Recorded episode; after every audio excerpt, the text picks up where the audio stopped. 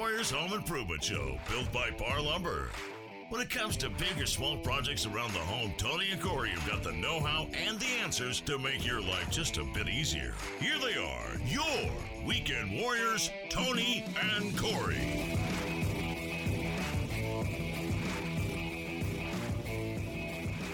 Hey, welcome to the Weekend Warriors Home Improvement Show built by Parr Lumber. I'm Corey Valdez. And I'm Tony Cookston. Thanks for tuning in with us today. We've got a great show lined up for you.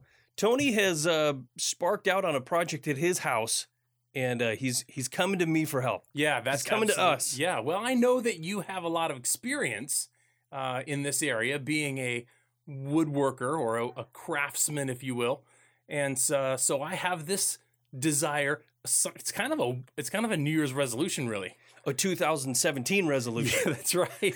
Uh, in 2019, my New Year's resolution is to complete my 2018 New Year's resolution. yeah, you texted that to me a few weeks ago. all previous all previous years resolutions are all fair game uh, here in 2019 um, but anyways uh, yeah so my intention this year corey as as you know because we've been talking about this is and is how this show was born um, m- my intention is to utilize my storage shed that i have it on my property it's a 12 by 16 it's got a really nice six foot roll up door in the front so it's easy to get big materials in and out. I want to I want to utilize that less as a storage facility and more, of course, As a workshop. as a wood shop. Yes. Yeah, yeah. I mean, You need that because my garage space as your workshop is getting old. it's so true.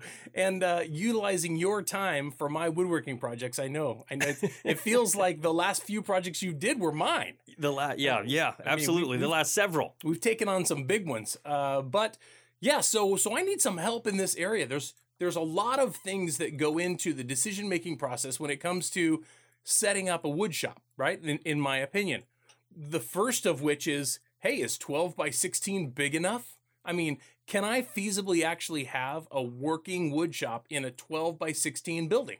I don't It's- it know. would- it's going to be tight, but absolutely you can. I mean, your garage currently acts as your wood shop, and it's about 20 by 22, probably. Well, I mean, yes and no. It's 20 by 22, but it's got a lot of shelving and a lot of stuff in there that is immovable. Yeah. So, I mean, really, if you took that space and cut it down, it's probably, you know, not much bigger than that space. yeah. 12 by 20. I'll tell you what, we've never wanted for more space when we've been doing a wood project in your garage. So if that, if we feel like it's going to be moderately compatible, I think I'm going to have everything I need. Well, and here's the thing you have a big, how wide is the door there? Six foot. So you've got a six foot roll up door Yep. that, I mean, if you had to and you needed to more space, you could roll out into the driveway because you have a really large concrete pad right there. That's right. I do. Um, yeah, I could. You're saying I could roll some of my tools out into that open space during the summer months Absolutely. when it's uh, nice and and uh, clear days outside. Yeah, or but- if it's crappy outside, you just put a you know pop up tent. Yeah, but yeah, I don't know. Yeah, if I had to, you're right. I do have that big space. I can move stuff, but I want to focus on organizing my shop right in such a way that I can be work efficiently in there. And uh, and I know that from the woodworking that I've done in my garage, man, I create a lot of dust, and I end up getting dust on literally everything I own. You know, Tony, I can help you out with that. I have a big dust problem in my garage because not only is it my workshop or my wood shop, it's also my garage where my wife parks, parks the car, and then our storage for all the camping and Christmas stuff. So when that thing gets filled with dust, it just creates a huge problem. Yeah, but I'll tell you I've what. got a couple solutions for you. I'll tell you what. I've seen the amount of dust created in your garage. That is that is to say the amount of dust that's not managed.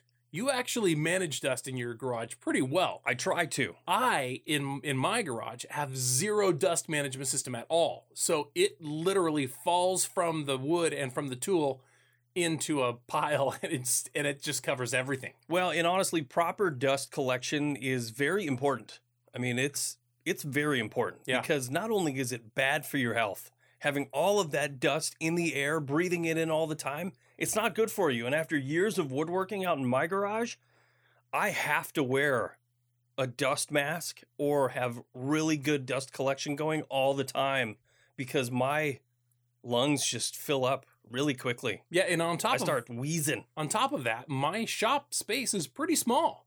I mean, there's not, uh, you know, there's not shelving and stuff for the dust to collect on. It's, you know, it's gonna be, it's gonna be in the air, It'll and be I'm in your gonna be face. breathing it. Yeah, it'll be in your face. So, you know, as far as um, as far as having a list of priorities, right, to outfit the the workshop, workshop essentials, really, uh, we could be talking about. Right at the top of the list is going to be a dust collection system, and I don't know what that means entirely. I know that you can craft something out of parts and pieces that you have by, you know, sort of um, rigging up your shop vac and making it work in such a way, or of course buying, uh, you know, a full blown dust collection system, which you know can be super expensive. Well, it can. I mean, it, there's ways to do it that are pretty inexpensive using the shop vac that you have. If you have a decent sized shop vac, you know, five or six amp, uh, you're you're probably okay. I mean, that's what I use as a shop vac that I plug in, and I mean, you've seen it. Yeah, with other I- things, I do have some other things that withdraw uh, dust particles out of the air, Right. And I can we can make you one of those. I mean, you've seen the one that I have. Yeah, It's pretty basic. It uses uh, it's a plywood box uh, with an air mover on the inside and two filters on either side of it. So it draws air in one side and blows it out the other. And it just uses replaceable furnace filters. Interesting. I mean, it's super cheap to make and super easy to maintain. So we could make you one of those. I mean, the, and right down to putting a fan in the door. I mean, I've used a box fan before and just put it in the door so it draws out uh, dust yeah, as you're working.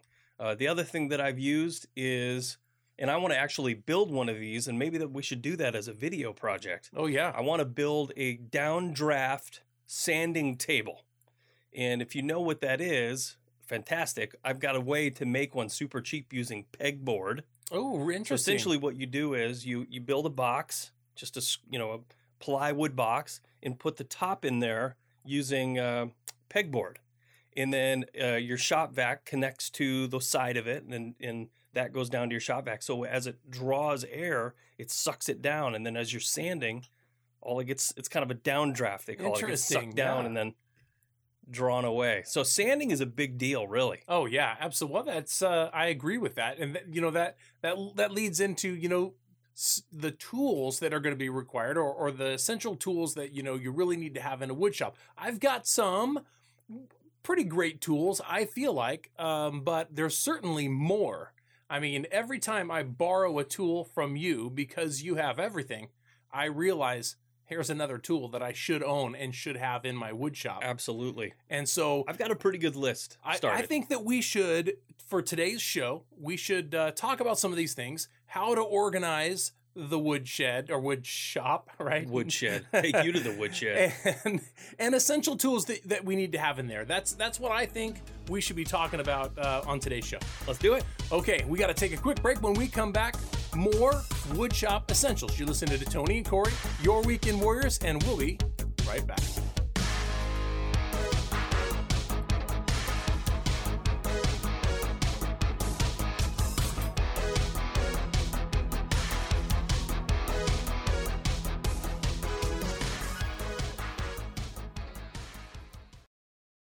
Being a homeowner in today's market isn't easy.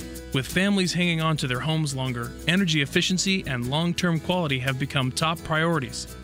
Future generations will benefit from the choices you make today. Make the right choice. Invest in your family's future with Ply Gem windows, available at area Parr Lumber locations. You'll enjoy designer, low maintenance windows at a price that won't jeopardize the kids' college fund. They're approved by the National Association of Home Builders and Energy Star certified. So, why do people shop at Parr? Because we know that people who want to build need selection, competitive pricing, on time delivery, and real experts who really know how to give expert advice. Just ask Shauna. We help design projects all the time. Let's take a look at your plans. That's why people shop at Parr. If you've got a project you need help with, visit any one of our Parr locations across the Pacific Northwest. To find a location near you, visit PARR.com. For a look that reflects your style, choose Marvin Windows and Doors. They'll enhance the essence of a room and the character of a home. Beautifully crafted with the most extensive selection of customizable options, it's easy to complement your vision. Marvin Windows and Doors are sold only at independent dealers who understand your home is more than your address. It's a feeling you create in a place that holds your dreams. Marvin Windows and Doors, built around you. Find exceptional service and inspiration at Parr Design Center, your local Marvin dealer. Start your project with a trip to their Aloha location, where Parr Design Center's experts can help you find easy and stylish replacement solutions for your next remodeling project. Family owned and operated since 1930. Go where the builders go.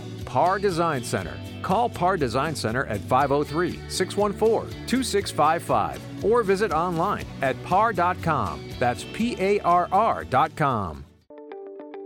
Trex is the world's number one decking brand and the inventor of wood alternative composite decking. Trex is committed to helping you create a low maintenance backyard retreat that can handle the outdoors without depleting them and will do so for decades because your weekends should be spent relaxing on your deck, not repairing it. Choose from four distinct collections and 21 colors to meet any design aesthetic on any budget with the comfort of a 25 year fade and stain warranty. Trex, outdoor living elevated. Visit Trex.com for more.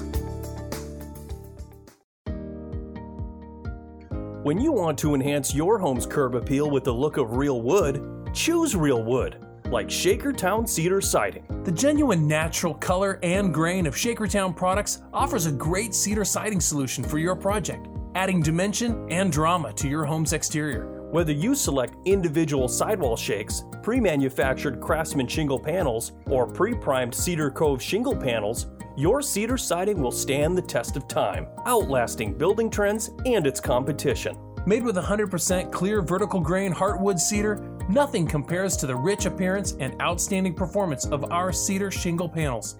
They resist the effects of the sun, rain, pests, and time. For 50 years, Shakertown has been beautifying and protecting homes, a true American original. Visit shakertown.com to learn more.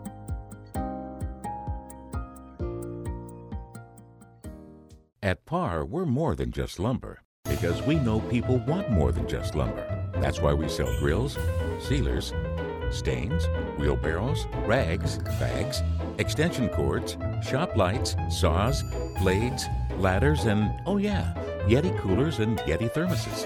Visit your local Parr Lumber and find any one of the many, many things that we sell every single day.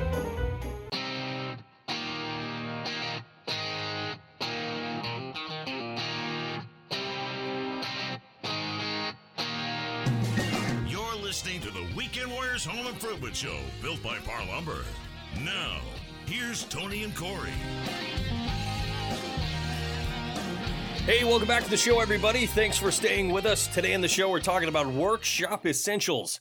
Tony's converting his old garage into a workshop. Well, not a garage. It's not a garage. It was an old storage unit for your ma and pa. Right, storage shed. That's right, and it's on the property there behind my house. It's just like a shed, folks. It's just a shed. It's a regular old shed. It's got trusses. You know, it's an A-frame style roof.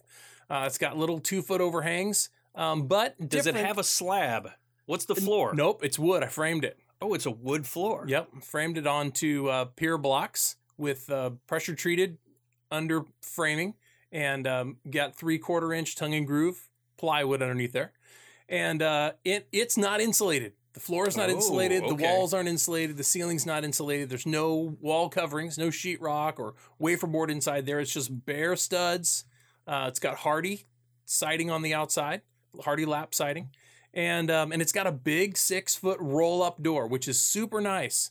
Um, six foot wide or six foot tall? It's six by six, actually. oh, okay. Yeah. So, uh, so you got a duck going in and out. oh, you know what? I take that back. It's six by eight. It's six foot wide by eight foot tall. Okay. Actually, That makes more sense. yeah. So, uh, anyways, it's nice. It gives me a lot of room to get in and out, get stuff in and out, and I like that. Um, but there's nothing else in there now. Now I've got to get all my stuff in there, and I and I want to make sure that I'm putting it in there efficiently and effectively. And so I have essentially consulted Corey in front of all of you, and I'm making him tell me what is the first and foremost thing. Before we went to a break, we mentioned dust collection is you know it's, it's paramount. We don't want to be doing anything in there until it's safe. Well, it is paramount, but you mentioned that the studio is not insulated. So for me, what I would do is get that thing insulated and get something on the walls, either sheetrock, but I would recommend OSB or plywood. Buy some sort of OSB or plywood and line the whole thing. Well, OSB So it's a nice, solid wall sheathing. OSB is a great choice because it is less expensive than sheetrock right now per sheet. And the nice part about it is you don't have to tape and mud it or paint it. I mean, you could paint OSB, but yeah. The the other nice part about it is in a wood shop, you're moving stuff around, you're running stuff through the ply or through the saws, and you've got a big piece of plywood that you're manhandling in there and it dings the wall. Yeah. You're not going to put a big hole in OSB. Right. If you've got sheetrock on the walls, I mean, you're just going to be tearing it up. It's going to be it look it'll look terrible Is in no it going to time. be super dark in there though because it doesn't have white sheetrock or white walls? I mean, Paint it. do you do you feel like I need to paint it to I would- brighten it up, I or would- what is I would there do- another way? It was I would put OSB up and I would prime it and paint it, Oh, you would. and I think it would look great. I thought you told me at one point that you wanted to put OSB up in in a space that you were working in, and then you wanted to sand it and clear coat it. I did. do you still want to do that? Because that seems to me to be like a pretty cool thing. I think it would be awesome. It depends on how much light you have. Yeah. I mean, if you've got uh, track lighting in there or shop lights, if you got plenty of light, I wouldn't worry about it. I mean, you don't have to paint it at all. Well, But sanded and clear coated would be pretty cool. I, my I did I did pipe power to it, so it's got power. It's got its own little breaker box in there, and um, and I've got one uh, fluorescent light in there, one four foot you know shop light Oh, hanging up in there. but I've got two two foot by two foot operable windows, and of course that big roll up door. Uh, so there's a little bit of light, not a lot. Um, that's why I was a little concerned about that, but So I feel f- like well, it is an first thing- opportunity. First thing you'll want to do is check how many, um, uh, how many amps you have going to that garage. If you're going to be running a table saw, if you're going to be running a chop saw, or any of those sorts of things, or multiple tools at once, uh, you'll definitely want to make sure that you have enough to cover that because most table saws draw a lot of power. Well, it's a 20 amp. That's what's going out so there. a 20 single amps. a single 20 amp. yep, Okay, that's Um, currently the situation. We'd have to look at your table saw or look at your tools and see how many amps they draw. Uh, you should be okay, but I mean, it'd be worth taking a look and and maybe you might have to upgrade. Well, I can certainly see the potential to be running at the very least some sort of dust collection system while I'm using Yeah. said saw or sander or chop saw or whatever. So what you do is you look at the power supply. There's a sticker on all your tools that says how much power they draw at one time, and you just do the math. You know, you look at your table saw. If it draws, you know, five amps, you know, peak power, that's how much amps you're going to be drawing while it's running, and then you know you're going to be looking at other things, add them all together. Yeah. You know, you got to consider your lights and things like that. So if you're maxing that thing out, you might want to consider getting it upgraded before you do a whole bunch of other work in there. Yeah. Uh, well, you know, that's a big deal, right? Because, of course, essentially the power to the shop comes from the house, right? And there's not always a lot of opportunity to add breakers inside the house or to double down on the power going to the shop. Right. Um, so that's that's a consideration, right? I mean, I Something really think about. I really want to be able to use my tools out there and not be worrying about popping a breaker, you know, every time I turn something on or turn on two things. Well, if you have a single 20 amp, I mean, you should be able to run a table saw off that, you know, if it's set to 110. Uh, but, you know, you just you just have to keep an eye on it Yeah. and, and do that math. It's not very difficult. You just pull whatever you have, any and the sticker says it right on there how many amps that it draws. And then you add that up. Okay. If you're running that and you're running your vacuum, your shop vac, and you're running these, you're running that. You know, if you're not getting close to 20, then you're probably gonna be okay. Okay, so talking about the table saw, right? I've got a pretty small table saw, but it works for what I need right now. It's not a big monster like you've got, um, but I like it and it works pretty good for me. But I don't really know how much room I need to have around it. Does it need to be in the center of the room? Well, yes and no. You're you're gonna want depending on what you're doing on it. I mean, if you're uh, ripping any sort of plywood, uh, it's really tough to cross cut plywood, which means running it through sideways. Right. Uh, but you'd want to have enough space on the back side of it, so you'd want at least eight feet. So if you're ripping a sheet in half, let's say two foot by eight foot, I mean, you have to get that sheet all the way through without hitting anything. So The longest portion of the building, of course, is 16. So if the if the table saw was eight feet off the back wall, or yeah, you need at least eight feet from the back and eight feet from the other side. So it's got to be ripping- right smack in the middle of the room. Well, but here's the thing. And this was, I put this on my list because I wanted to talk to you about this. In a small shop like that, the best thing you can do is buy a mobile base. They make table saws, or they, well, you have probably have a small job site type saw. Sure. Yep. So they make, um, you can, you could probably just pick that up and move it. But if you have a larger one, like a cabinet saw or, you know, a hybrid saw, mine's a hybrid. It's a job site saw, but it's got a big cast iron top.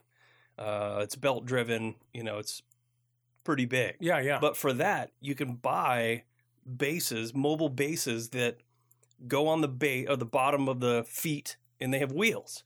So then there's like a little lever that you push down. It lifts the thing up onto the wheels, and you can move it around. yeah. That's what I would recommend for your application. That's what I use on mine. Uh, actually, mine has its own built-in wheels, which is great. You just kick the kickstand down and wheel that thing wherever you want it. Sometimes I got to wheel it out in the driveway. Yeah. Yeah. Well, you know, that's the what about this though? If I've got a small table for my table saw, right? It's pretty small. Is there uh is there an opportunity to extend the table out and maybe build something around it? Um, a larger sort of table or something I can just slide it into and and so that I have a larger working space around the table? Absolutely. Absolutely. That's called an outfeed table. That's what you want. Yeah, well, that sounds like something that uh, that I might want to work on, and then choosing the right spot for that. Maybe it could be up against one wall, um, along one long side of the building, instead of having to be right out in the middle. I know it's got to be yeah somewhat off the wall. W- what would you say would be the minimum distance off of one wall from one side? Two feet, maybe. Yeah, probably a couple feet. Well, anyway, so so that's the first thing I want to do, right? I want to get a, a dust collection system out there so that I can work without worry, and uh, and then I want to start situating it. The other thing that we need to talk about uh, is a workbench, but um, there's a that's a that's a big topic, and of course, I don't know how big it should be or where in the place it should be, and where I'm going to put shelves. So I really want to cover all of that stuff. I've got a ton of ideas there too, but I've got a ton of ideas for your sh- uh, dust collection too. Okay, well, we're going to talk about We're going to take a quick break. When we come back, more woodshop essentials. You're listening to Tony and Corey, your weekend warriors. Don't go away.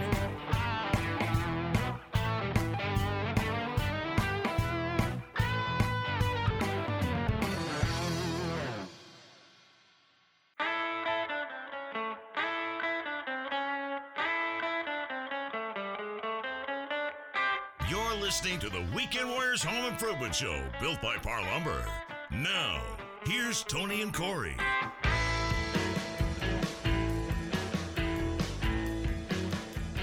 Hey, welcome back to the Weekend Warriors Home Improvement Show. Thanks for staying with us. Today in the show, we're talking about workshop essentials. And Tony's got a project in his, he's got an old storage shed that's outside of his house. It's kind of like a garage. It looks like a garage. It's huge. Yeah, yeah. It's. I mean, it's, But it's just a storage shed. 12 by 16, right?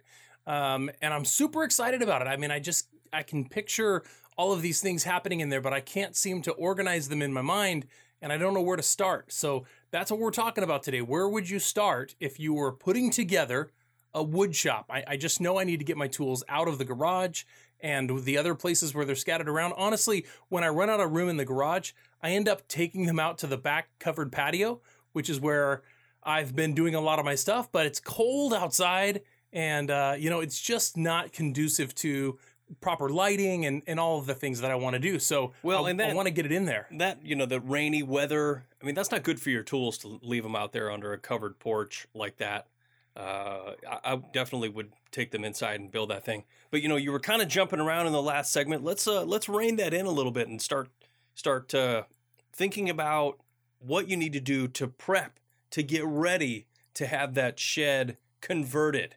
And uh, before you know like we did this workshop right here. Yeah, we insulated it, we air sealed it, and not that all that is that important, uh, but you know, are you going to be working in there in the middle of winter? Well, I, mean, I believe that I will be. Yeah, So I mean, you'll definitely want to insulate it. You'll want to, you know, put something on the walls. In, is the ceiling insulated? it's not. So you'll want to insulate that, and uh, you know put some sort of uh, roof sheathing or not roof sheathing, but ceiling sheathing on there Yeah. to to finish that thing off. Um, Keep as much heat down in the workspace as possible. yes, at least in the in the colder. And then of course uh, the, it works both ways. We know if you insulate the walls and the ceiling, then it also keeps the heat out. So absolutely. What uh, what's the floor look like? You said it's uh, wooden. I mean, what do you mean by wood? I've got three quarter inch uh, underlay grade tongue and groove plywood. That's oh, it's like edge there. gold. Yep. Well, it's plywood though. Oh, okay, okay. Yeah, so it's not an OSB product, and uh, it's nice, it's smooth, and uh, works really good. So you could wheel. I mean, if you did do mobile tools like a mobile table saw, you'd be uh, you'd be okay wheeling that around on that. Yeah, but I wonder, do you think I should put some kind of a floor covering down or should I just leave it plywood? What, do you think there's uh I mean, you know, I don't have an endless bank of money, right? Sure. I have to do what I have to do on a budget, so I want to I want to be as efficient and frugal as possible, but I also want it to be a good space. I would say that if you can wheel something around on it with no problem, I would leave it be. Leave it just like it is. There's no reason to, you know, spend extra money to put some sort of, you know, floor covering, linoleum or garage floor coat or something like that down. That would be cool, but I don't think it's necessary. Do you think I should put some kind of a clear coat, some an inexpensive clear coat to maybe just make it more durable? I mean, you know, there's going I be wouldn't. there's going to be spills and things. Yeah, I wouldn't. I mean, at the very least, if you wanted to, you could paint it. You know, Okay. I would use floor paint. There's a difference between floor paint and wall paint, and floor paint is uh, a lot harder, much more durable. Okay. You know, wheeling things and walking. You know, it's for walking traffic rather than, you know, wall paint. Sure, It's sure. just different stuff. Well, that makes good sense. I mean, I can imagine uh, putting a, a coat of paint on the floor to protect it a little bit. Yeah, you could probably get that done for a couple gallons, honestly. So here's another thing. Uh, I've only got two outlets in there right now, um, one on each of the long walls, but nothing on the end.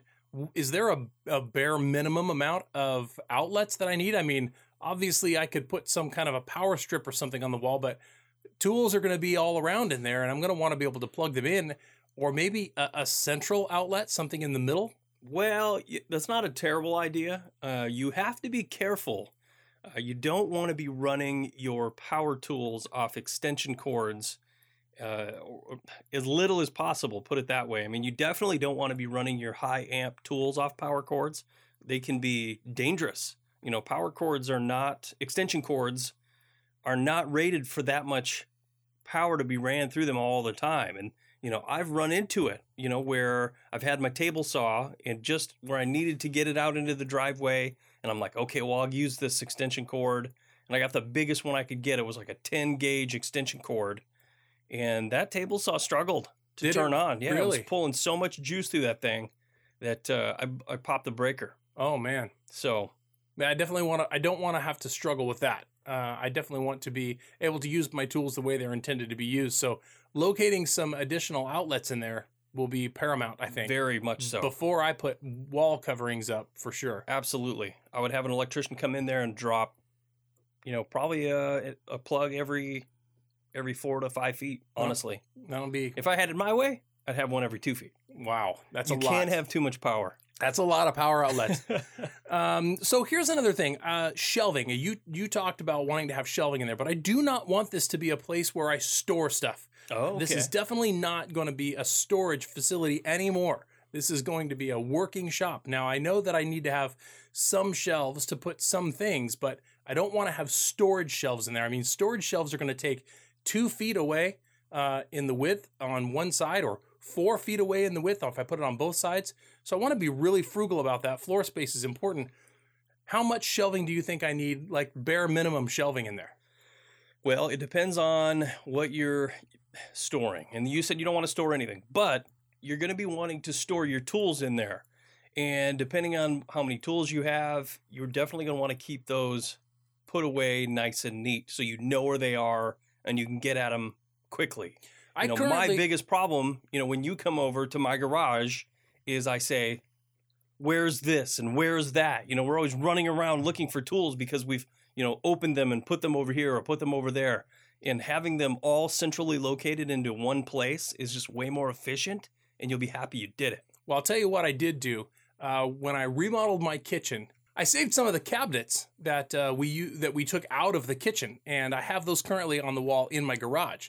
But I think I'd like to take those out of the garage, maybe put those in the in the workshop. Well, I'll give you a suggestion um, for cabinets like that, that that are perfect. Old kitchen cabinets are perfect for the tools that you don't want to get totally dusty all the time. You know, uh, one of the things about having tools open in your workshop, they're just going to get covered with dust and all kinds of stuff. So if you've got like a router, you know, I like to keep my router in its box, put away in a closed cabinet because in my, all my router bits and all that stuff, because it, when it just gets covered in dust, they, you know, you got to clean it up all the time and it's a pain. Clean it before you use it. Yeah, well, and your when your router, especially your router, because it runs at such high RPMs, that dust gets down into that motor in there, and it just it can make it burn out sooner than later, which is bad. So you want to get that thing cleaned out uh, and keep it stored somewhere where it's just not all that dust falling on it. So it's probably a good idea to also have some. I have a rollaway uh, toolbox, a big, tall. Oh, you know, yeah, that's tool- perfect. Toolbox like a Mac Tools toolbox, and um, and that will work for a lot of my smaller tools, wrenches and pliers and screwdrivers and those types of things, nail sets. Um, but maybe I have some storage bins to store some of the other stuff in fasteners, screws, nails, um, those types of things. Well, you definitely have to consider that. You know, every time that we've done any kind of wood shop project, you need a multitude of screws and in every length. You know, you need from half inch all the way to four inch wood screws and different types of bolts and small things. You know, I mean, you just never know what sort of fastener you need for the project you're working on, especially the stuff for that you do. You bring the weirdest things over to my house that we need to build, and you know, it's like you're always, you know, you always reaching for those different things. So having a good supply of every type of wood screw out there, I you- you've seen it. I have everyone out there, and it's fantastic. yeah. Well, so having a place to keep those is key. Yeah. Somewhere where they're not going to get covered in dust. yeah. So I would keep them in a closed cabinet. That's going to be perfect. I've got some base cabinets and I've got some wall cabinets that came from my kitchen remodel, and I'm definitely going to employ those. The base cabinets will be perfect for building the workbench, but I really am not sure how big I want that workbench to be. So, Well, and the other to- thing we need to talk about is wood storage. okay, we're going to take a quick break. When we come back, more of that kind of stuff. You're listening to Tony and Corey, Your Weekend Warriors. We'll be right back.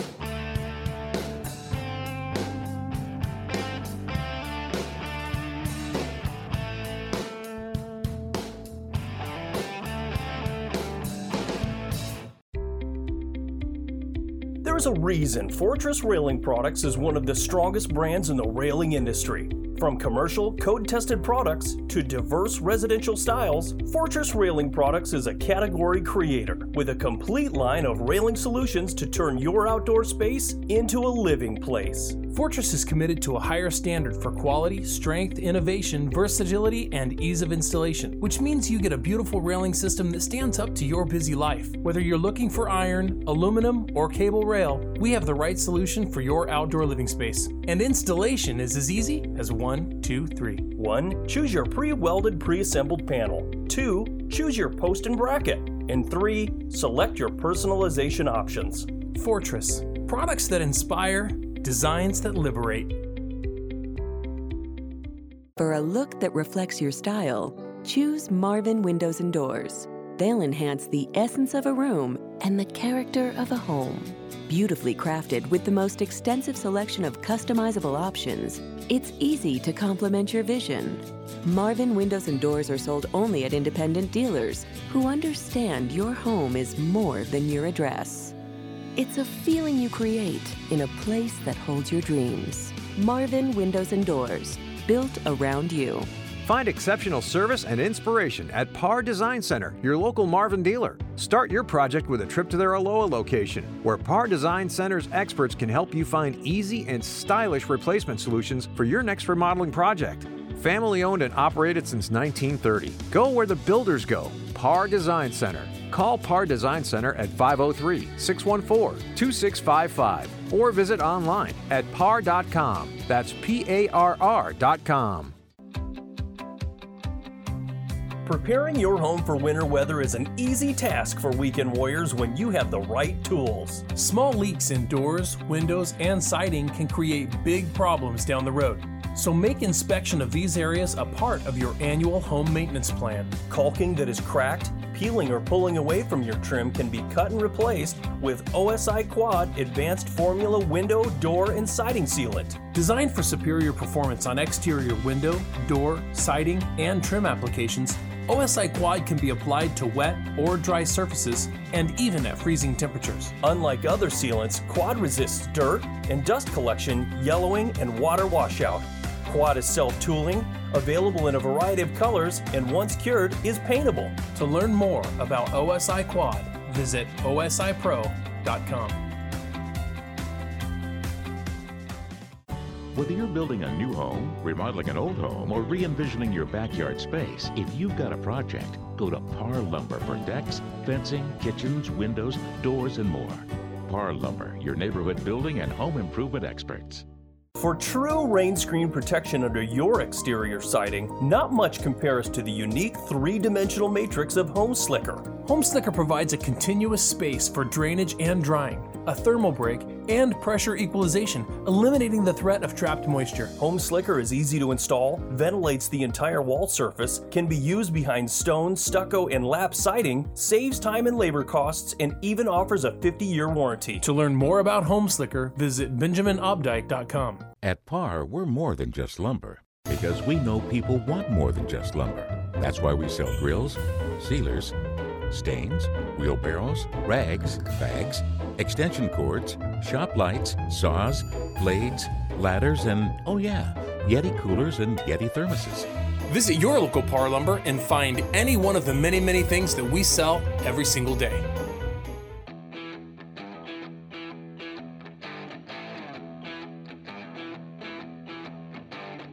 You're listening to the Weekend Warriors Home Improvement Show, built by Parr Lumber. Now, here's Tony and Corey.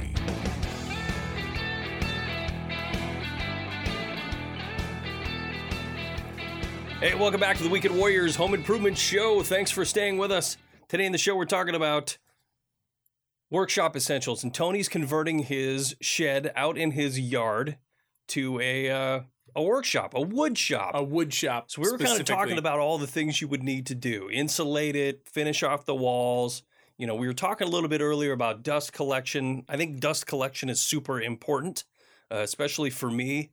Um, I know not so much you, but when, you know when you get more and more and more into woodworking and the dust, it kills you. Yeah. Well, Um, I mean, it's- you suffer from allergies already, so you, Oh, big time. You have some of those. It gets to you earlier uh, than it gets to me, and you're always shoving a, a respirator on me and trying to protect me, and I appreciate that. Uh, but I need to be focused on that going in. As a matter of fact, I'm not going to go out and buy a dust collection system. I'm, I'm just not in that place right now. Yeah, Right. no. I'm kind of limping into this wood shop thing, and I'm I'm converting over my shed. Right, 12 by 16.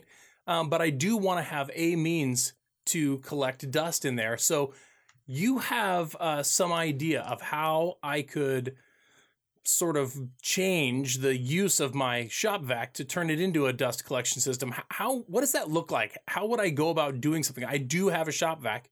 Um, how would I do that? Well, I mean, it just depends. I mean, if you wanted to, you can plumb your whole shop with three inch or four inch PVC pipe, and they make cut off, uh, you know, cutoff valves that you can plug in there. So essentially, what you would do is you would uh, plumb a central line down the middle, one that shoots off that comes down to say your chop saw, and then one that comes down and shoots down to where your um, you know planer is or your joiner or whatever and if you, you had one over that came down and came over to a you know a sanding station that's a really cool way to do it because that way you don't have to drag your shop vac, shop vac around with you to every time you're using a tool like I do in my garage. Hmm. It's a big pain in the butt because you're, you know, that thing you got the hose in there. What I did was I actually bought an extra hose, which is nice because instead of that six foot hose that they give you, you know, I have a connector and I have two two length full length hoses on there. So I can kind of leave the shop back where it is and just connect the hose. You know, that's probably the cheapest way to do it. Uh, but having that piped central, kind of a, like a central vac, Mhm. you put the shot vac in the corner, and then you have all that stuff piped through back to that thing, and then these shut off gates.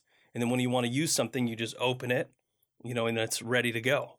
And it's already connected, which is kind of nice. Yeah, it's kind of a big operation. I mean, it really all is. of that stuff. It really is. But I like the idea of of rigging up a an air filter that maybe hangs from the rafters in the center of the room that I can turn on when I'm doing stuff that's going to create a lot of little dust. And I'm not so much worried about running stuff through the table saw or through the chop saw. That creates some coarse sawdust that really just falls to the ground mostly. Yeah. But the sanding and that type of thing that creates a lot of fine dust, you know, if I'm using 320 grit or something like that to, to finish something off, uh, that's really what I don't want to be breathing that stuff. Well, you know, and that's where I was talking about that, you know, down feed, you know, downdraft table. Yeah. You know, essentially what you do is you create a box, you know, uh, however big you want it. If you want it the size of your workbench, you know, you I've seen uh, guys that have turned have an entire workbench that they remove the top and the whole workbench is a downdraft table. Interesting. So you Wow. have, you know, a piece of three quarter inch plywood or something over top, and then when you remove that, it's say quarter inch tempered hardboard uh, pegboard that's just full of holes, and that's all it is really. And then what you do is you just like again you connect your shop vac to that. Uh, depending on how big it is, you might have to, uh, you know, have a little more oomph in there. I've seen some with some air movers. Um, if you get an old furnace, if you know an HVAC guy, they, they're taking out an old furnace. Uh, that's what mine is. I have a, it's a plywood box with an air mover in there from an old furnace, and it moves a lot of air through that thing. So it's got a furnace filter on one side, furnace filter on the other, and it just pulls that through it. And then all I got to do is replace the furnace filter uh, on one side or the other, both sides, you know, every so often, Interesting. or even shake them out really. Yeah. Well, I think if I had that in the center of the room and I was running that while I was doing sanding and those types of things, and also utilized the the box idea with tempered or pegboard up on top that allowed the dust to fall down through, and had hooked my shop vac hose up to the side of that Yeah. box, it's constantly pulling air through there and sucking all that dust out. It just that's just about choosing to do your sanding in a place that's going to remove that dust or manage that dust. That seems uh, totally understandable. Well, this is especially important if you're going to be doing any finishing. And what I mean by that is finish painting, finish, you know, varnishing, polyurethane, anything like that, that you're going to need a dust free area. So if you're using the same wood shop that you're going to be working stuff on and then finishing it in that same workshop or that same space, you need to really consider the level of dust collection that you're doing and, and what type of finishing you're doing. Yeah. Well, let's talk more about the workbench. I, I really don't know. I've got several three foot cabinets. Let's say that I have the means to build a 12 foot uh, workbench, right? And have cabinets, base cabinets underneath it all the way across.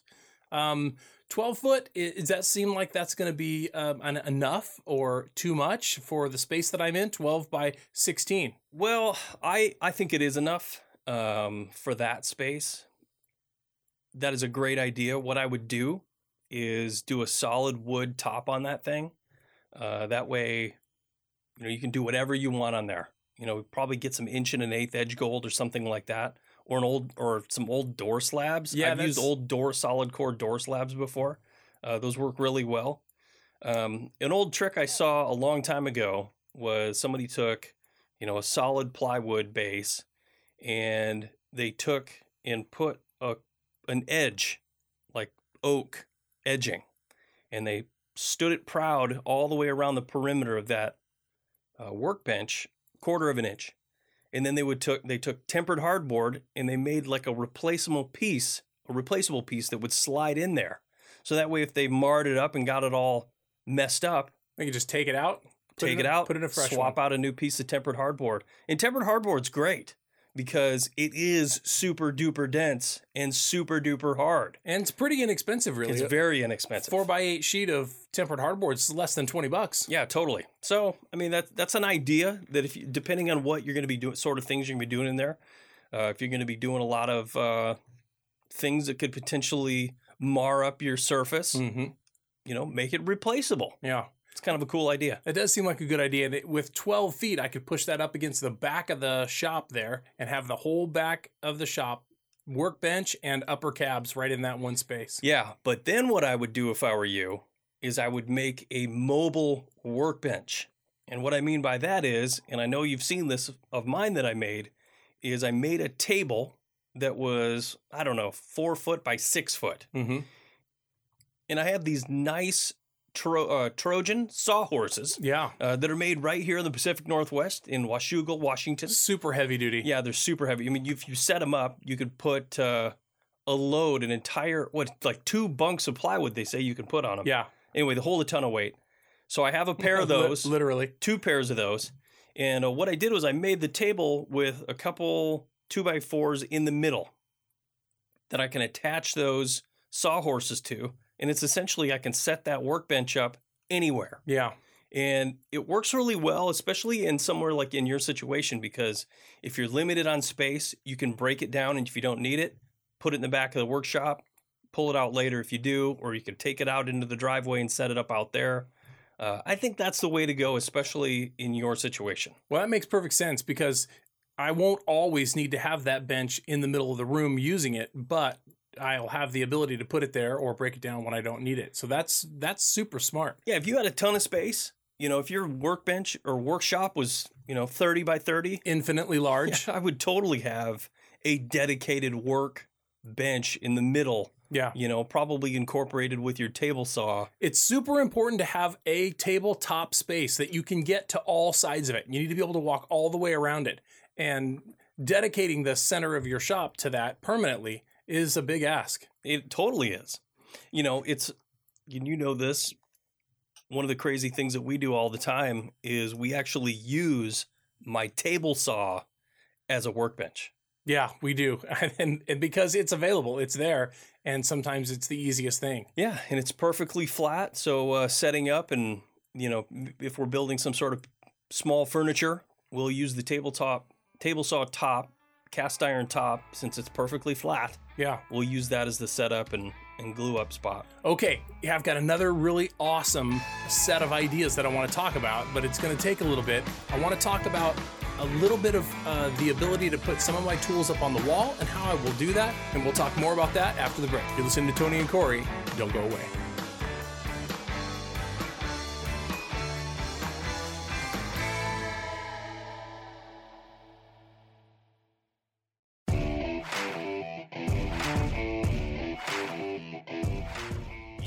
Listening to the Weekend Warriors Home Improvement Show, built by Parr Lumber.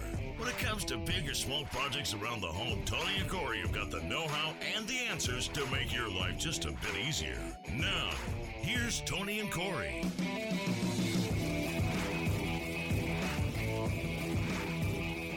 Hey, welcome back to the show, everybody. Thanks for staying with us. Today we're talking about workshop essentials because Tony is converting a shed in his backyard to a wood shop and no- workshop. and nobody is more excited about it than Corey. I'm very excited about this. He's super excited Get because you that out of means my I will not garage. be in his garage doing my project. You know, the best part about doing projects in my garage, though, honestly, yeah, is having you clean my garage. yeah. Well, there's been a lot of garage. I remember cleaning. Tony actually saying to me, You know, I feel like all I do is clean your garage. it was a prerequisite. You want my help?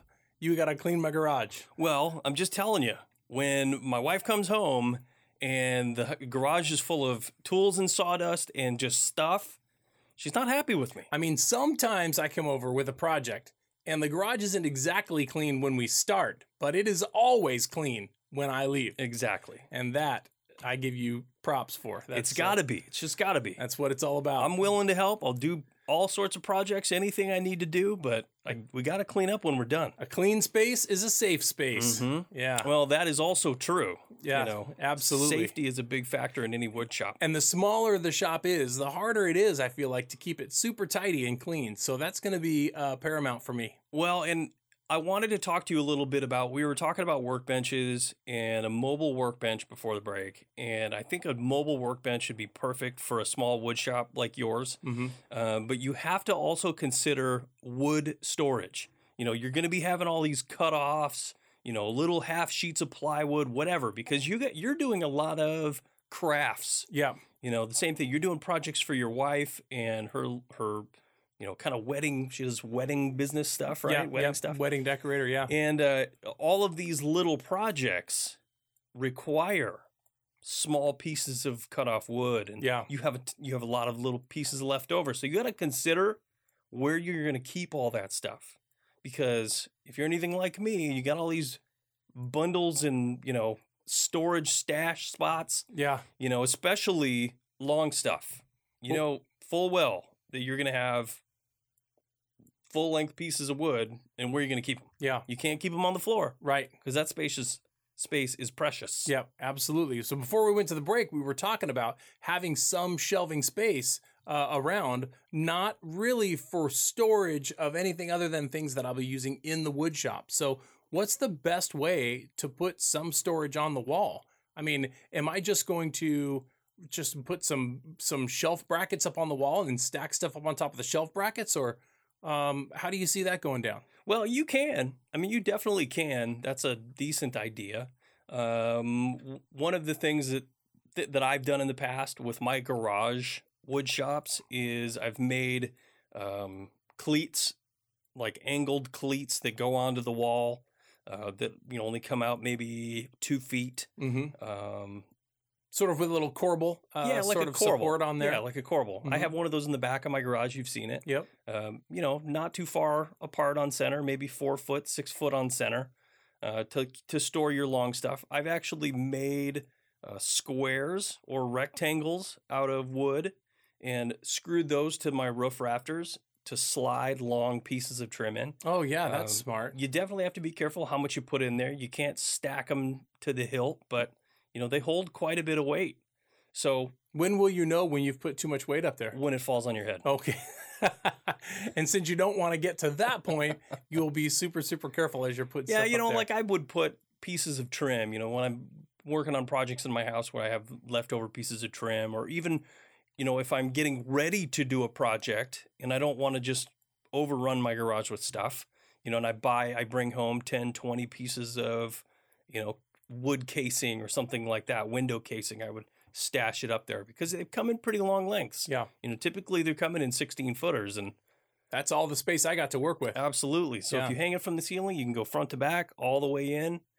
And uh, It's up and out of the way. yeah, and it's It's not underfoot. and it's not getting banged around. Yeah. You know, especially if you're bringing it home knowing that that project is going to take you a while. Yeah. If you if it's going to take you several weeks, like any weekend warrior, you know, you're not coming home and working on it till it's done. You're working on it on nights and weekends. Right. Is that the easiest and best way, probably in your opinion, to store stuff overhead? Um, just to sort of frame out a box, make sure that it's fastened really well at the corners, glued and screwed, maybe with some corner gussets, and then uh, and then fasten that up to the trusses. I mean, we want to be super careful not to add too much weight to the trusses. Yeah, I mean, I think it's fine. I mean, you're you're not adding that much weight. I mean, if you're storing lumber, you know, that's that's probably a little different story. Well, do you think that I could maybe beef up that that overhead storage a little bit if I was using angle iron, like uh, the kind of angle iron that they use when they're putting in a garage door track? Sure. That wouldn't be a bad idea. Seems like an option. Um, here's something else. You mentioned something to me about French cleats uh, when you were talking about hanging stuff on the walls. Describe to me what a what a French cleat is and how it works. Well, a French cleat is something that you put on the wall that has a back angle. I guess I would describe that as a back angle where it angles away from the wall and up. So it'd be like a 45 degree angle, right? And then it's a slat of, say, a slat of wood that you would, or a piece of metal that you would screw onto the wall, like in a long strip. And then whatever that you want to hang on it, you have that exact same pattern cut into on the the opposite piece. You'd Oh, have sure. another strip. Okay. So like imagine taking a piece of one by six and setting your table saw at a 45 degree angle and ripping that piece in half. Right. You So the- have you have both halves of that 45. Exactly. So, and they fit together perfect. So what you would do is take the one piece and mount it to your whatever you want to hang with the angle angling down and away. hmm And then the other piece you would screw to your wall angling up in away from the wall. So then when you hang it on there, it It's got a positive connection all the Yeah, way across. it's Well- called a French cleat, super strong, and you can hang almost just about anything. Interesting. You know, if you want to have movable cabinets or movable storage bins or anything of the sort like that, you could take and put a French cleat on the wall and mount the other piece of that French cleat to whatever it is and hang it, move it. It's a really good idea. Yeah, that makes perfect sense. What about pegboard? I mean, you utilize pegboard um, for storage of small things uh, up on the wall. I mean, I mean, I've seen these uh, elaborate pieces of pegboard up there where they they have their tools. And there's an outline of their tool right on the pegboard, so every tool has its little place. Uh, that, is that overboard? I, I don't know. I, you know, my garage that I moved into in the house I live in now has pegboard everywhere. I have not utilized it as much as the guy before me probably utilized it, but I don't know. I, I don't think it's one of those things that I would use. I don't use it. You Yeah, know, I probably mean- just depends on you. Growing up, my dad had pegboard on his wall and he had his tools hung on the wall and he had Sharpie outlined every tool. So yeah. you know, if one of us kids went out there and borrowed something, he knew it right away. Well, I mean, I, I, this is the kind of thing that I want to get figured out before I get started. I want to know where my stuff's going to go, and I want to know that I'm going to have enough space to put it in. But like you, I've got some wall cabs, and I can put some of that stuff in there. We got to take a quick break. When we come back, more wood shop talk. You listen to Tony Core, your weekend warriors. Don't go away.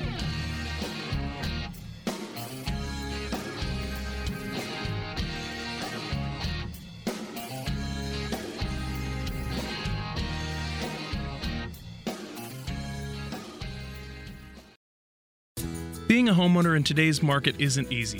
With families hanging on to their homes longer, energy efficiency and long term quality have become top priorities. Future generations will benefit from the choices you make today. Make the right choice. Invest in your family's future with Ply Gem windows, available at area Parr Lumber locations. You'll enjoy designer, low maintenance windows at a price that won't jeopardize the kids' college fund. They're approved by the National Association of Home Builders and Energy Star certified. So, why do people shop at Parr?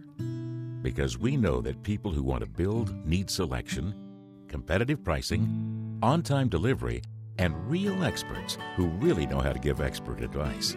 Just ask Shauna. We help design projects all the time. Let's take a look at your plans. That's why people shop at Parr. If you've got a project you need help with, visit any one of our Parr locations across the Pacific Northwest. To find a location near you, visit parr.com. For a look that reflects your style, choose Marvin Windows and Doors. They'll enhance the essence of a room and the character of a home. Beautifully crafted with the most extensive selection of customizable options, it's easy to complement your vision. Marvin Windows and Doors are sold only at independent dealers who understand your home is more than your address. It's a feeling you create in a place that holds your dreams. Marvin Windows and Doors, built around you. Find exceptional service and inspiration at Parr Design Center, your local Marvin dealer. Start your project with a trip to their Aloha location, where Parr Design Center's experts can help you find easy and stylish replacement solutions for your next remodeling project. Family owned and operated since 1930. Go where the builders go. Parr Design Center. Call Parr Design Center at 503 614 2655 or visit online at parr.com. That's P A R R.com. Trex is the world's number one decking brand and the inventor of wood alternative composite decking. Trex is committed to helping you create a low maintenance backyard retreat that can handle the outdoors without depleting them, and will do so for decades because your weekends should be spent relaxing on your deck, not repairing it. Choose from four distinct collections and 21 colors to meet any design aesthetic on any budget with the comfort of a 25 year fade and stain warranty. Trex, outdoor living elevated. Visit Trex.com for more.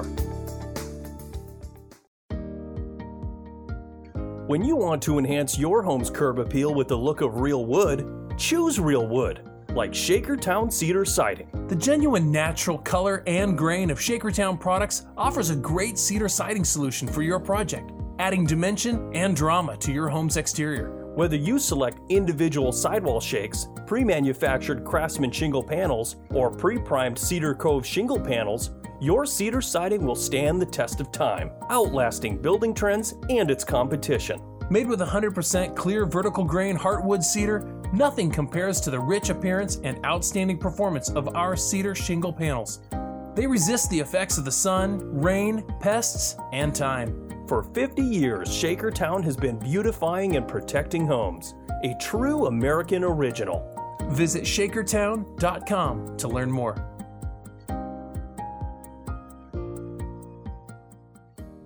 At Parr, we're more than just lumber because we know people want more than just lumber. That's why we sell grills, sealers, stains, wheelbarrows, rags, bags, extension cords, shop lights, saws, blades, ladders, and oh yeah, Yeti coolers and Yeti thermoses. Visit your local Parr Lumber and find any one of the many, many things that we sell every single day.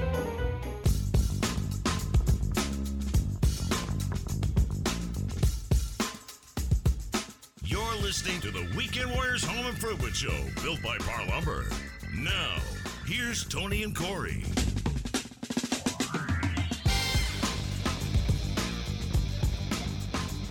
Hey, welcome back to the show, everybody. Thanks for staying with us. Today in the show, we're talking about wood shop essentials Yes. or workshop essentials. Wood shop. Uh, but hey, if you haven't already, go check us out on our uh, social media. We're on Facebook at facebook.com forward slash WW Home Show. Uh, we're also on YouTube. If you're listening to us on uh, the radio right now, you can go and watch this show on YouTube. We're recording it right now, Yeah. right now on YouTube. Video podcast, people. That's what it's all about. Yep. And uh, if you want to check any of that out, you can go to our website at wwhomeshow.com Yep. or Weekend Warriors Home Home Improvement Improvement Show.com. Yep. Or you can go to parr.com, click the Weekend Warriors link, and it'll redirect you to our page. Yeah, that'll take you right there. We're all over Instagram, so follow us there. Yeah. We've got some cool stuff going on. Pinterest. Yeah, lots of how-to videos in 2019. Would be some some uh, product reviews and some quick tips and things that you can that you can uh, you know use in real life. Really, it's stuff Yeah. that because it's stuff that we've used, and we're just sharing with you our experience, and uh, it's a lot of fun. We enjoy it. Yeah, so uh, if you haven't already, go do that. And if you have questions or comments, feel free to email us at weekendwarriors at parr.com. That's P A R R dot com. You can actually also leave uh, questions or comments on the website, uh, wwhomeshow.com or weekendwarriorshomeimprovementshow.com. We'll be happy to hear from you, answer questions, or You know, if you want to see a video or see us talk about something, we'll uh we'll do it. Yeah, we're more than happy to do it. We're it. here every week, Absolutely. Every week. Like it or not. Yeah. so we're talking about we're, we're talking about wood shop essentials, and um, because I'm going to be uh, building, um, or I shouldn't say building, I'm outfitting a, a shed to be uh, my new wood shop. I've got a lot of wood shop projects that I've been working on, and um, having sawdust all over the place where I keep dragging my tools to all these different places is starting to get on to me. It's starting to get my nerves a little bit. So we're gonna put this whole thing together in a in a what used to be a storage shed and now going to be my wood shop. And so what we really need to do, Corey, we've been talking a lot about how to prepare the shop to be a wood shop, but I want to start talking about the tools that I need. I've got some tools, but when I compare the tools that I own to the tools that you own, I I feel I feel very small. inadequate. Uh, uh, my tool collection pales in comparison to yours. And uh, as a matter of fact, um, my tool collection has gotten a little bit bigger because you have given you my old stuff. given you your old Yeah. stuff. Yeah, giving me your old stuff. So, which is really great, and I don't want to. I don't want to get away from that. The hand me down. course you don't. The hand me down program is a pretty good program. Uh, so, um, so I want to keep on that. So let's talk about the next tool you need to give me, uh, so that I can have my my wood shop. oh, you mean what? What am I up for upgrade? You mean? Yeah, there you go. you need to be shopping for some new stuff. I have, let's just get to the basics right here. I've got a table saw, okay? It's essential. You've got to have a table saw. You have to have a table saw. and uh, and it needs to be working properly. It needs to have safety guards. It needs to have uh, a push rod. It needs to have, of course, a rip fence. All those things. Um, I've used table saws that were that we're missing some of those things, and uh, I don't ever ever want to do that again. So I have a very good working table saw with all of its parts and pieces. And uh, so tha- that's where I'm starting. And of course, I also have a 12 inch chop saw, which uh, which has been able to do everything I've needed to do. You have a sliding. Is it a sliding compound? It's a compound miter, but it's not a slider. Oh, okay. So okay. I am limited a little bit to the depth of material that I can cut with it. Yeah, you know, a sliding is cool, uh, but I don't feel it's completely necessary. Um, I- have a sliding, and I don't use the sliding portion nearly as much as I thought I would. Yeah. So, as far as that goes, I would be completely content Well, I you know I, having just a compound. I do sometimes have the occasion where I cut something, it doesn't reach all the way, and I have to flip it over, line up the cut, Yeah, and make a second yeah, cut. But you know true. what? It's not rare. the end of the world, right? And that gets me a it gets me a pretty wide piece of material, the ability to do that. Well, the other thing you can do uh, if you have wide cuts like that that you can't make with your chop saw is to do them with your circular saw. Mm-hmm. So I always recommend having a decent circular saw. Uh, they make really good circular saws with a track, a track system that the, the saw actually sits in and travels really, really straight. yeah. It's great for doing cross cutting. It's great for doing those cuts that you can't quite get with uh, a chop saw or a, even a sliding chop saw, but are almost too dangerous to do on your table saw. table saw. Yeah. Yeah, you know, you, there is a limit to the the size of material that you can run across the table saw and keep it straight, right? And uh, and so it makes sense that if I've got something big that I've got to cut, uh, then I'll use my skill saw and I'll just leave myself a little bit of room to trim it with the with the table saw after I've made my first cut. So uh, what else? What what do you think you need? Well, I've got a random orbit sander, so a hand sander, and that does a lot of the things that I want to do. But honestly, what I really need is like a spindle sander, sander or a belt sander, something that's stationary, uh, so that I can use both my hands with the material and still get it sanded. I mean, holding the material in one hand and sanding with a random orbit sander uh, is a lot. It's taxing. It's a lot of work. Yeah, a spindle sander would be perfect for the stuff that you do, or a uh, a, a mounted sander, Yeah. a wheel sander. Uh, it's the actually the sanding wheel is straight up and down, perpendicular, so it spins, and it usually has a base table.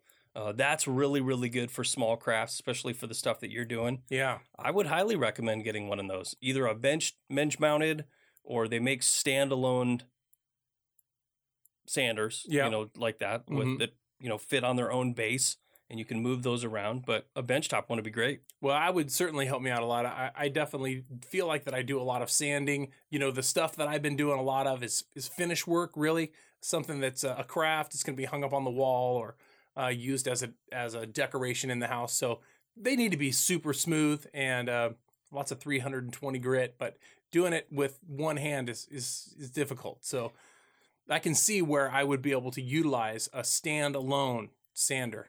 Yeah, I wouldn't get, I, I wouldn't do a belt sander in that for those applications. I mean, belt sanders are a little too unwieldy uh, for small crafts like that. But maybe you, uh, yeah. I mean, I guess I kind of imagined the belt sander being uh, mounted to a table. Well, yeah, okay, yeah, then that would be different. Yeah, it would be a and maybe challenging to to put together. well, it would be very unruly. I'll tell you what. Something else that I feel like I've come across, it would be nice to have, is a planer. I don't have a planer. I've A used, surface planer Yeah, I've used a 12 inch planer in the past, and uh, at my house. at your house. Yeah, it's nice to be able to take a piece of material that's otherwise rough, right, and uh, and be able to put a smooth surface on it and get it uh, nice and even all the way across. Um, because buying material that's finished already on its face uh, sometimes can be more expensive. If you can buy the rougher stuff and and and run it through a planer and get a nice finish on the on the face, you can save some money that way. Yeah, I've done a lot of projects where I've taken pieces of wood that were, you know, not finished grade material and or have eased edges where the edge of the material is rounded off, Mm-hmm. but you don't want it round, you want it square.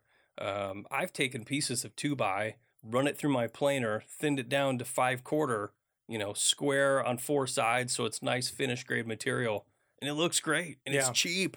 The other cool thing that you can do with a planer is if you're putting multiple pieces together and you need them all to be the same thickness, right? Um, you can run those multiple pieces through the planer, and then of course, then of course, I feel like I need to have a joiner, which of, would treat the edge, right? Because you can't really run the edge through the planer. Yeah, no, you're exactly right. Uh, That's what a joiner would do. It would flatten out uh, the edge of any piece of wood perpendicular to the you know the flat side or the you know the long grain side. It's the short, the edge material. You'd run that through, and any variations, if it's you know bowed, you can take bows out of it. So that's- Yeah. I I don't have a joiner, and I want one. I've got a great plan. Let's go out and get you a cheap joiner, learn how to use it, and then when you decide to upgrade, then I'll have my joiner. It's just what I need. That's a terrible idea. We got to take a quick break, folks. When we come back, more wood shop essentials. You're listening to Tony and Corey, your weekend warriors. We'll be right back.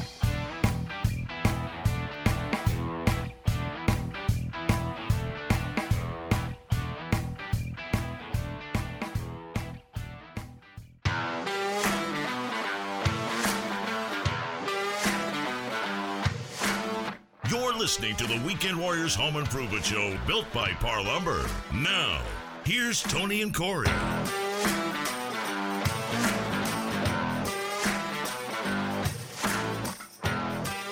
Hey, welcome back, everybody. Thanks for staying with us. Today in the show, we're talking about Tony's workshop essentials. Yes. He's converting a shed in his backyard, much similar to this one, really. yeah. We had uh, this shed here, we converted to our Weekend Warriors workshop, and uh, we insulated it, we sheetrocked it, we finished it off.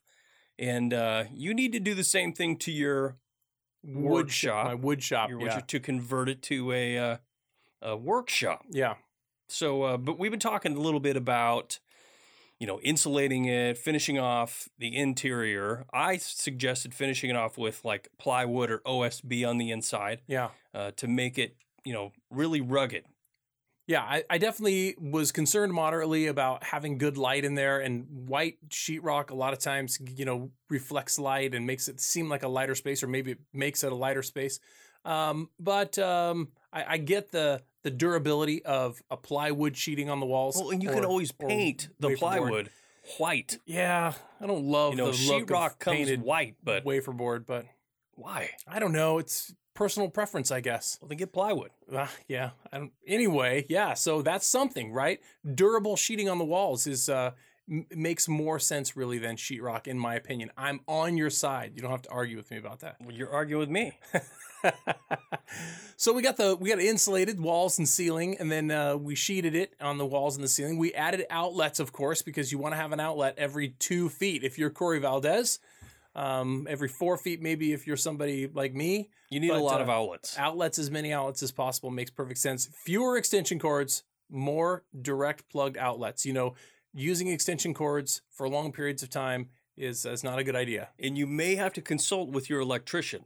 yeah I mean, if you don't have enough juice running out there, uh, especially if you, you know, depending on the type of stuff that you're going to be doing. If you've got a pretty heavy duty table saw that runs on 240, you're definitely going to have to have an electrician come over and run some extra stuff out there. yeah so we were also talking about the tools that are going to be needed in there the essential tools and we covered a lot of things um, we didn't talk about a router now i haven't That got- was the next thing on my list. I don't have a lot of experience using a router. Um, I don't really know the difference between a regular router and a plunge router. We can talk a little bit about that.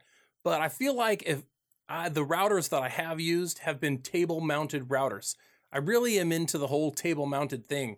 Can you mount any router or do you have to buy a table mounted router if you want it that way? No, most table mounted routers, I mean, you can buy kits that will convert your router to a table mounted router. Um, they range in all sorts of prices depending on, you know, if you want to be you be able to adjust the depth of that router uh, from above the table or from below the table. Uh, if you have to take it out and manually adjust it and then put it back down into its table, but typically what you'll have is a work surface uh, with uh, some sort of fence on it, and then the router itself fits in uh, onto a plate, and that whole plate drops down flush with that table. Well, really expensive, fancy router tables will have uh, that that piece that the uh, router fits into. You'll be able to adjust the height because depending on the bit, if you have to change out the bit and you got to take the whole router out to change the bit, that Mhm. takes a lot of time, and people don't want to do that. Right. They want to do that from the top. So real nice ones will be able, you'll be able to adjust it from the top. You'll be able to change the router bits from the top, and not have to disassemble the whole thing to do that. Uh, really inexpensive versions to get the job done. Yes, you can get them uh, where you just pop the thing out, you take the thing out, you take the router out, you take the bit out, you know, and all those things you have to do it, and then you have to reassemble it. I just feel like it's a lot easier to be able to have both of your hands on your material and have the tool that you're working with be stationary. Well, you're absolutely right. I I have a router table, um, and I have um, a regular router. I have a plunge router. Um, they all serve their own purposes depending on what you're doing. Uh, if you're cutting in dovetails with a dovetail jig, you can't really do that on a router table. You're going to do that on its own standalone device with you know your individual router in your hands. Uh, but yeah, a table mounted router will handle like for a lot of the things that you do, the the craft type items would be perfect. You know, they're they're in your hand. But if you're doing larger pieces that you need to take the router to it to cut that profile on that piece of wood, you know, the hand mounted D-handled router is the way to go. That brings me to my next thing that I know I need to uh, I need to ramp up. I do not have a lot of clamps. I have really only a small handful of clamps. A few- Clamps. A few, small quick clamps and a few short bar clamps, but I really have even just recently had the need for four foot pony clamps, which of course I had to borrow from you. yeah, uh, yes, clamps are a necessity. You have a the more the better. you have a plethora of clamps. You have so many clamps that, uh, and, and I don't even know if they've all been used. You have so many Oh clamps. but yeah, absolutely. I definitely need to ramp up my my clamp game. I, I'm I'm way behind on clamps. Well, you know, in clamps can be expensive, but like you said, the pony clamps, the they use a piece of galvanized pipe. Those are pretty slick and they work pretty well. And you, the nice part about them is, if you need them longer, you get a longer piece of pipe. yeah, You know, you just run down to the hardware store and you buy a six foot piece or an eight foot piece or whatever you need.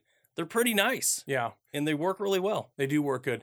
That re- that uh, brings me to the next thing, probably the mother of all clamps, which is something that I do not own, and that is a vice grip. A vice, a vice, not a vice grip. I a have- vice. I have some A vice bench grips. vice.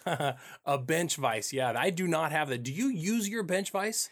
I do. Um, I use it for different things though. Uh, probably what you would want would be a wood bench vise.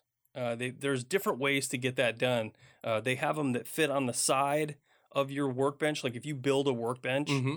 uh, they have them that bolt to the inside and then extend through with, say, another piece of wood.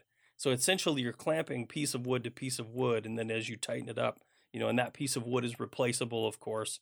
Uh, and so that that's a really nice way to go on a workbench like that, uh, especially if you're clamping wood, because a typical cast iron, you know, or steel workbench uh, vise is going to be pretty harsh on whatever you clamp into it. Yeah. You know, I'll use that thing for grinding an edge on my lawnmower blade. Mm-hmm. You know, I'll I'll lock it in my vise.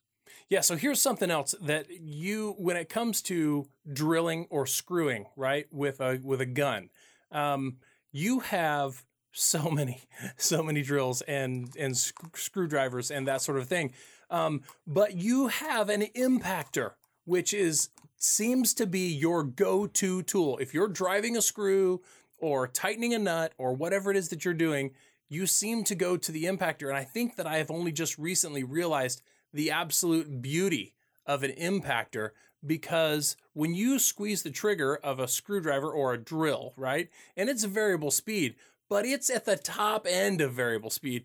When you put a bit into your impactor and drive a screw, it just turns it a little tiny bit at a time and it's easier to not overdrive. Do you feel like that is like its number one selling point? Yeah, yeah. I think you uh, drove the screw right on the head. That was nice. The uh, but no, yeah, they uh, they make it super easy to drive any screw, and I I I go that's my go to because it is so easy. You don't strip out as easily uh, the your bit, Right. uh, so that's It's kind of loud to use, it is. but it really seems to get it done. And uh, and there's a lot less stripping, like you said. Of well, but I. I have both. I have a, an impactor and I have a drill driver, and I actually have a corded drill driver uh, or screw gun uh, because they they all have their purposes. Uh, if you, you don't really want to drill holes with an impactor, right, You don't. You, well, it's you can. It's just not very right. And then of course the corded easy. half inch chuck drill, right? For the those big jobs when you've got to bore a big hole or something like that. Yep. More tool essentials when we get back to the and Corey. Don't go away.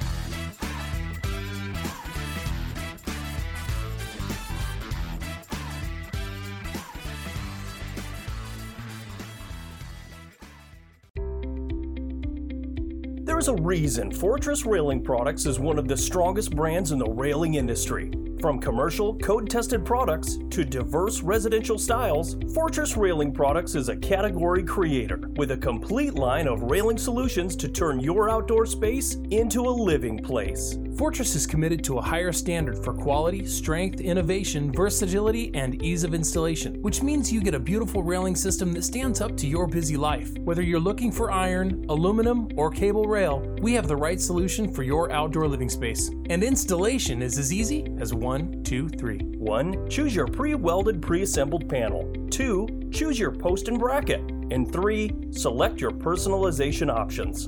Fortress, products that inspire, designs that liberate. For a look that reflects your style, choose Marvin Windows and Doors. They'll enhance the essence of a room and the character of a home. Beautifully crafted with the most extensive selection of customizable options, it's easy to complement your vision. Marvin Windows and Doors are sold only at independent dealers who understand your home is more than your address. It's a feeling you create in a place that holds your dreams. Marvin Windows and Doors, built around you.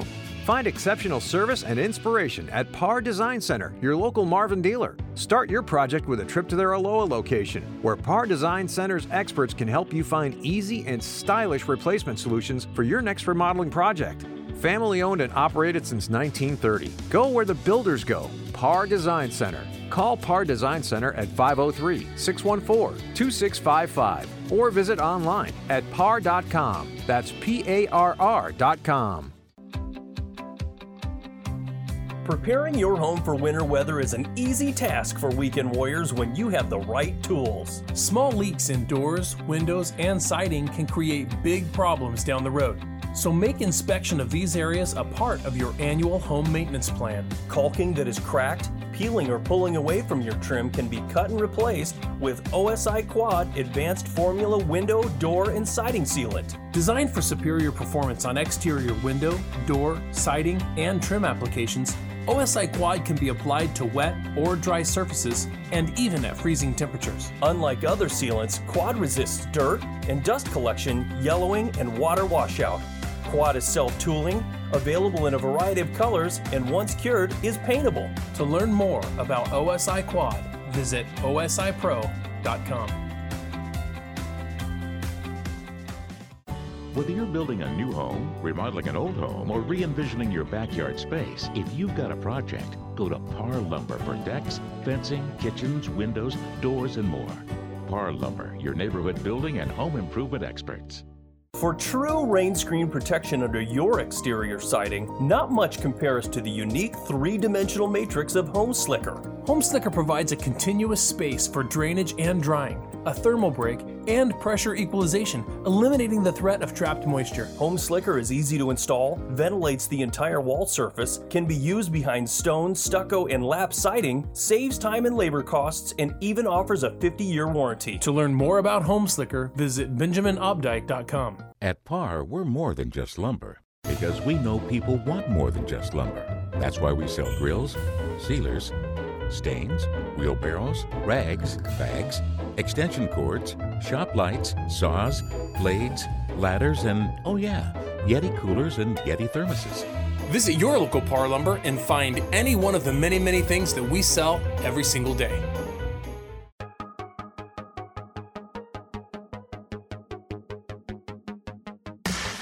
You're listening to the Weekend Warriors Home Improvement Show built by Parr Lumber.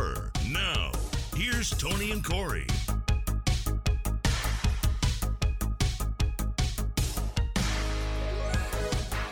Hey, welcome back to the show, everybody. Thanks for staying with us. If you haven't already, go check us out on our social media. Uh, just go to our website at parr.com. That's P A R R.com. Click on the Weekend Warriors link, or you can go to wwhomeshow.com. Uh, Tony and I are video recording this uh, show now, so you can get those on YouTube. And uh, we'll be uh, recording all kinds of shows this year on doing some, you know, How to how to videos. So click on that link Yeah. and uh, give us your questions or comments at weekendwarriors at parr.com. Yep. Absolutely. Love to hear from you. So Mhm. today on the show, we're talking about Tony's workshop essentials. He's building a workshop in his backyard, taking an old shed and converting it. And uh, we were kind of talking about getting that thing ready, building the workbench, uh, doing all that stuff. But we've been talking about tools, all the tools that Tony's going to need to fill that Yeah. thing. So far, you've got a table saw, a chop saw, uh, outfeed table, some mobile bases to move that around. Your wish list includes a planer, Yeah. a joiner, hmm a And a router. router. Yep. uh, a sanding table. We talked a little bit about that. Drills. I like my impact drill. I like my drill driver, and I also like my corded drills uh, for those heavy duty applications. Yeah. Um, another thing that you probably need that I have that I love, I use it all the time, is my jigsaw. Yeah. I do actually have a jigsaw. I've got a, a I've got a Skil brand. It's, it's an inexpensive one, but it has, does a, a great job. Everything that I've needed it to do. Of course, you have to have multiple blades. You got to have a, a super coarse blade and then a, a finer blade for getting those really nice cuts. But I like that. Um, um, I, I again, I really need to have some more clamps because I haven't got enough clamps to clamp everything that I want to do when I'm holding a tool in my hand, like a router or a jigsaw. But um, you know what would be super awesome would be a scroll saw. Man, you can get a lot done with a scroll saw. I feel like a lot faster than with a jigsaw, and you can get a little a tighter little turn in that little skinny blade that they've got. Yeah, you're pretty limited on the size, you know, depending on the size of the scroll saw you have, but probably for those smaller projects where you need to cut fine little woodwork, Yeah, you know, intarsia. yeah. I haven't done a lot of scrolling. I've done a little bit, but um, I think that I would be able to employ a scroll saw if I You had probably one. do more swiping than scrolling. Yeah, for Uh, sure. You know, another thing you probably would need is an air compressor. yes. I use my nail guns all the time. I use my air compressor. I have a big one. It's got a it's a 20 gallon tank, and I use that with the air blower attachment on there to Mhm. clean off surfaces or you know to de-dust a lot of the tools that I'm working on instead of using like tack cloth Mhm. uh, or you know use that first to get a majority of that dust away. It's super handy. Yeah, I'll tell you what. I've got a little air compressor that I use with my brad nailer and uh, and micro pinner. Uh, that I tell you what, that is the easiest way to put things together. It's it's uh, trying to drive a finished nail with a gun. Man, those days are gone. I mean, the brad nailer really does such a great Oh job. yeah. Well, we should probably talk real quick about the difference between a brad nail, a finish nail, and a micro pinner. yeah, Because for I feel like you need all three. You know, a finish nail is going to be quite a bit bigger uh, gauge. yeah, like fifteen or sixteen Yeah, gauge. 15 gauge that you can get them in angled or straight. Uh, but they're yeah, they're just really big. You can get them up to like got- two and a half inches. It's got a bit of a head on it. Yeah, yep. That's going to be holding in. That's going to have a lot of holding power. Yeah, like finish trim on the wall or something like that. Yeah. Uh, your brad nailer is quite a bit smaller gauge. You're probably closer to like 18 gauge. Yeah, that's right. And those are going to hold, you know, smaller items. You know, if you're doing very fine woodworking, you can hold those together uh, with a brad nailer. yeah, you can get from like inch up to two and a half inches probably. Yeah, in a micro pinner, those things are tiny. You can't even see them. A lot of the times, the the, the gauge on those are like 25 or something. Yeah, yeah. 23 or 25 gauge. They're so tiny Yeah. that when you shoot them in, you hardly even have to fill the nail holes. They're so tiny. Yeah. Obviously, you would use that for situations where you know, you're they, they don't have a ton of holding power. Mm-hmm. So I feel like you need all three. I actually don't have a micro pinner. So Yeah. Well, I don't either. Christmas gift idea Yeah. coming right there. Yeah, I might buy two. Uh, you know what I did recently get, which I absolutely love, thanks to you because you showed me the value of it. Is uh, is a, a small battery operated blower, just an air blower. I know it seems silly.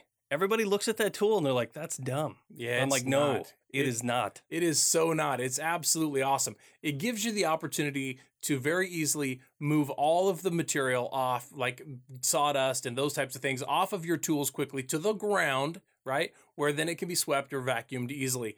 Instead of trying to vacuum off all of your tool, you can just stand back with a blower, blow all that stuff off, and then and then when you're all done, blow yourself off. Get all Yeah, of that stuff off yeah. of your clothes and not track it in the house. When it's lunchtime and we got to go jump in the truck, I don't want sawdust everywhere. yeah. You take that thing, you just hit your hit your shirt and your pants and your hair and Yeah. get all that sawdust stuff. They're fantastic. Yeah, absolutely fantastic. Highly recommend that It's a tool. great tool. I absolutely love having it. Other than Tony, that is my favorite tool. nice. Of course, we didn't talk about some of the super simple things that you've got to have. You do need to have a hammer, not a hammer with a waffle face, but a smooth head hammer for uh, all of those applications for you know that you need to just hit it a little harder. Yeah, those are there's tons of different types of hammers. Like you said, the waffle face. It's called a mill face hammer. You typically see that on a framing hammer. Right. Uh, what you're gonna want most of the time inside of a workshop is, you know, a uh, a smooth face hammer. Yeah. I'd also recommend getting a dead blow hammer. Uh, what that is is a lot of times they're made out of say nylon, and they have like little metal BBs inside the end of the hammer. So when you hit the surface, it doesn't want to bounce. It- Mhm. it's a dead blow. Nice. Uh, that's great for uh, putting together pieces of wood, uh, like in dovetails. They're really nice to be able to just hit it hard. and it know, so they don't bounce. It doesn't leave a dent. Also. yeah, and they're kind of non-marring. yeah. Yeah. Those work really good. The other thing you probably might want is a uh, a rubber mallet. Uh, that's great for certain certain applications. Um, what else? You you know you see any other hammers you might want? No, I mean I think you've mentioned all that. Thor's hammer. I mean I could use Thor's hammer. Uh, yeah, if I if I had Thor's hammer, I would uh, I would definitely that would change things for me. That'd be Game sweet. changer. But there's a lot of other little tiny things that you need to fill all those drawers with. We gotta have drill bits. There's got to be uh, driver bits, right? I mean, there's so many different You Phillips can't have and enough. Torx and common slot and uh, Allen style. I mean, all these little bits. You've got so many sets of bits. I know you were making fun of my all of my bits. I feel like you should reduce your stock of bits by a few sets, and um, just let me just take those. Not a chance. They're just they're just you don't have enough space for all. Whenever I see them on sale, I just buy one or two boxes. yeah, no joke. you have got a lot of bit sets. They're great. They're great. Um, and then sandpaper. I mean, you you need to have heavy coarse sandpaper. We used some 80 grit the other day uh, to just knock the corners down on some rough wood, right? Take it down really, really quick. And uh, but you also need to have high grit, 220 or 320, uh, to really finish off. After you have painted something, you've you got a finished surface, right? And you've painted it down. You put two coats of paint on it, and then it's got those little paint strokes in there, and you want to get that stuff out. Hit that with 320. Take that thing not so that it goes through the final coat, but takes that down super smooth like glass. I yeah, mean, typically you want to sand in levels, right? You want to start out with your hard, heavy grit. You want to work your way down to the finer grits. But uh, one thing I was going to say when you said sandpaper, I always recommend having and organizing your levels of sandpaper and the different types. So I always like to say, like to have square sheets, Mhm. just regular square sheets that will fit into my hand block sander. little rubber. Yep, The really sanding lo- block. rubber hand block sanding block. Love having one of those and having a like a variety of different sandpapers for that. But I also like to have a stack of each grit for my uh, orbital sander. Yeah. Yeah, those whether it's Velcro or adhesive, whichever it is that works with the sand that you've got, you should definitely have um, a good assortment of the sandpaper because you definitely don't want to get to the end of a project and realize you don't have the equipment that you need to get it finished. Oh yeah, because you know that you're going to want to start with the heavier grits and work your way down. yeah. And nothing is more frustrating than going to your you know, your supply box of sandpaper and finding that you only have 320 in there. You know, you know, sometimes I like to throw 120 grit on there, go to town, and then work my way down. Yeah, I've been working on a project and got to the point where I needed 320. I needed 320, but the best I had was 180. And I thought, well, I guess it's just going to have to do. But ultimately, in the end, you're just not happy with the result if you didn't get it all the way down to as finished finish as you wanted it to be. Yeah, I buy it at bulk. Do, yeah, I know. I need you to share some of that with me so I can have some some of your bulk sandpaper. You know, Tony, one of the other things that we forgot that What's you're that? gonna need What's that? tape measure. Oh yeah, tape measure. Well, Measure twice. Fortunately for me, I work for Parr Lumber Company, and there's one thing I'm never without, and it's a tape measure. All right, Tony, we're run out of time This has been another episode of Your Weekend Warriors right here. on the Weekend Warriors Radio Network. Have a great week.